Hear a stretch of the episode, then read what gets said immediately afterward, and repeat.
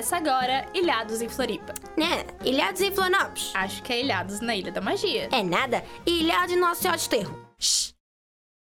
Ilhados em Floripa começa agora.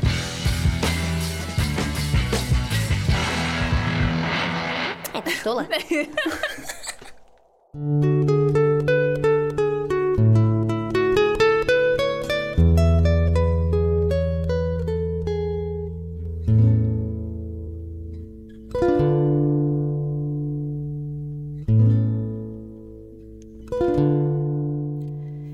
Ilhados em Floripa começou com seu último episódio.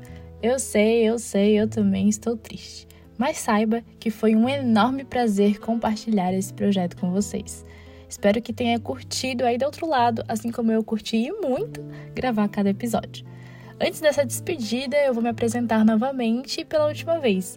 Eu sou Letícia Siqueira, a sua apresentadora mais animada do sul do mundo.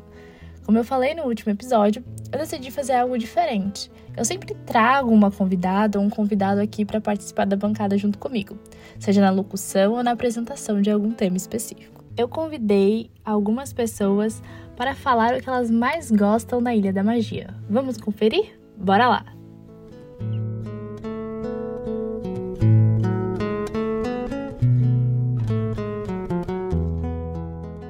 Meu nome é Vitória, eu sou de Curitiba e o que eu mais gosto em Florianópolis é o clima, porque é um clima mais ameno, você não passa muito frio e a maior parte do ano é calor, então é um clima agradável. Eu sou o Arthur e eu sou natural do Pará. O que eu mais gosto em Floripa é que ela tem um relevo que permite que a gente tenha praias e montanhas bem próximas uma das outras. E isso faz com que a gente tenha a experiência de fazer coisas na altura e coisas na areia no mesmo dia.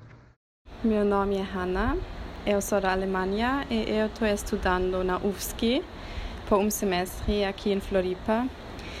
Eu achei muito difícil de decidir só uma coisa que eu mais amo em Floripa, porque tem várias coisas.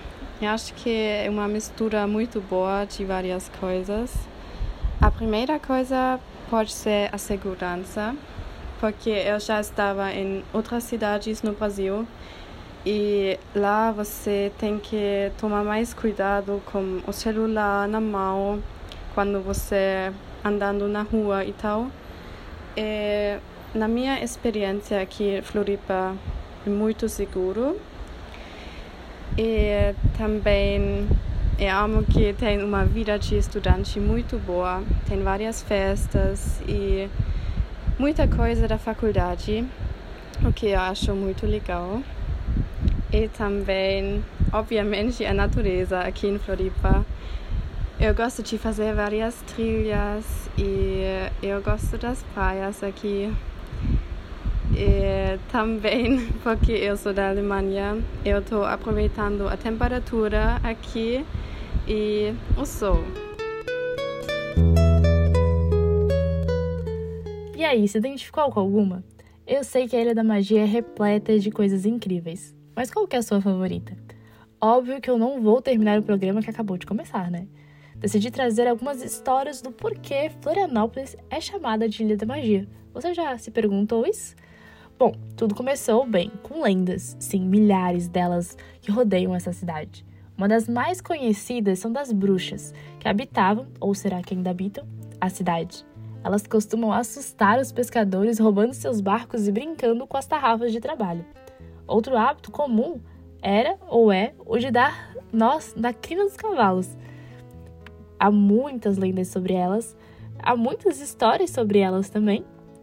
Falar nisso, por falar nessas histórias, quem contou muito essas histórias ao longo de sua vida foi Franklin Cascais.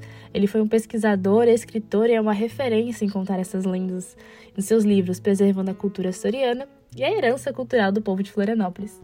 O livro mais conhecido do autor é justamente O Fantástico da Ilha de Santa Catarina.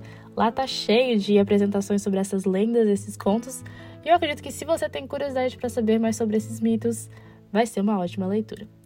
Por isso, agora eu vou trazer rapidamente algumas dessas lendas aqui para vocês, para vocês se deliciarem um pouco mais sobre como era o Fantástico na Ilha de Santa Catarina. Salão de Festas das Bruxas do Itaguaçu. A Praia do Itaguaçu é um local quase secreto para aqueles que não conhecem a cidade. Localizada no continente, perto do bairro de Coqueiros, possui um cenário único. Diversas pedras compõem a paisagem, parecendo estar flutuando sobre o mar. Por, por trás de tanta beleza, existe um motivo macabro para elas estarem ali. A história é uma das mais conhecidas e celebradas da cidade compondo a memória coletiva dos residentes do bairro que encontram na praia um espaço de cultura e pertencimento. Além da conta que as bruxas resolveram fazer uma festa e esqueceram de chamar um convidado aí muito especial que não gostou nada de não ter sido chamado.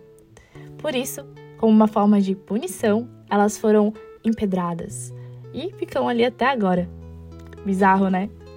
Outra lenda que existe é o amor proibido de Peri e de Conceição.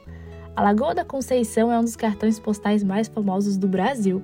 Com uma beleza espetacular, suas águas salobras possuem uma história de amor e traição familiar envolvendo outro local querido da cidade, a Lagoa do Peri. Você já ouviu falar? Reza a lenda que um indígena chamado Peri e a bruxa Conceição viviam um amor proibido, tipo Romeu e Julieta, suas famílias não aprovavam um namoro, querendo separar os dois jovens a todo custo.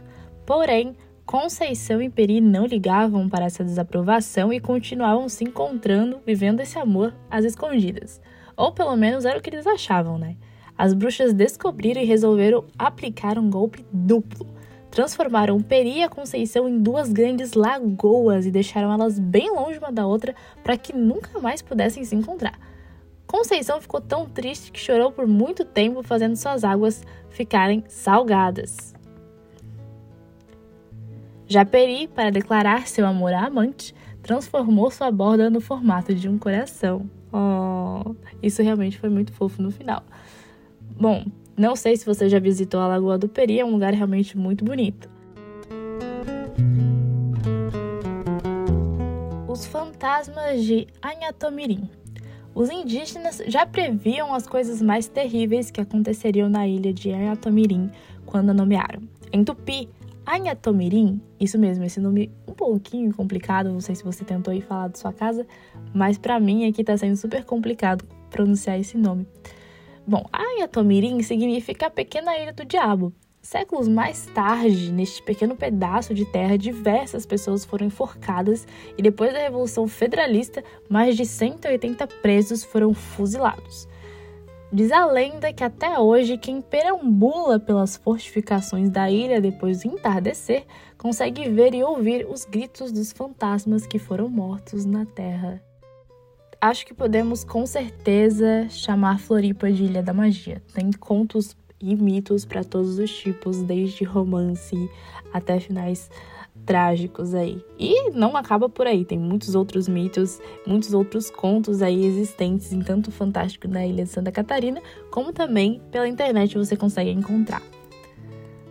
Mas é isso, a gente ainda não terminou, tem muita coisa ainda para vir, por isso vamos continuar a ouvir mais sobre o que as pessoas gostam aqui na ilha. Olha as respostas. Solta aí, produção. Meu nome é Catarina, eu venho de Petrópolis, no estado do Rio de Janeiro, e o que eu mais gosto em Florianópolis é a diversidade cultural que a gente encontra na ilha. Sou Kênia de Araújo, de Maceió, e o que mais gosto em Floripa é o contato com a natureza e a pluralidade de experiências e pessoas que a ilha nos proporciona. Meu nome é Laura, eu sou de São Paulo, e eu acho que a minha coisa preferida sobre Florianópolis é o quanto essa cidade é linda em qualquer momento, em qualquer lugar, assim. Parece que você sempre se sente bem ou bem recebido, sabe? Porque é tudo sempre muito acolhedor, assim, você se sente confortável. Se identificou com alguma? Eu me identifiquei com várias. Um beijo especial para a galera que topou participar dessa comigo. E o nosso programa está se encerrando por aqui. Foi um enorme prazer estar com vocês ao longo dessas quatro semanas. Eu amei muito tudo isso. Nos encontramos por aí. Roteiro, edição e apresentação por Letícia Siqueira. Coordenadores técnicos Peter Lobo e Roque Bezerra. Colaboração de monitoria por Luana Consoli. Orientação do professor Áureo Mafra de Moraes. Rádio.UFSC é rádio, é jornalismo, é ilhados e ponto.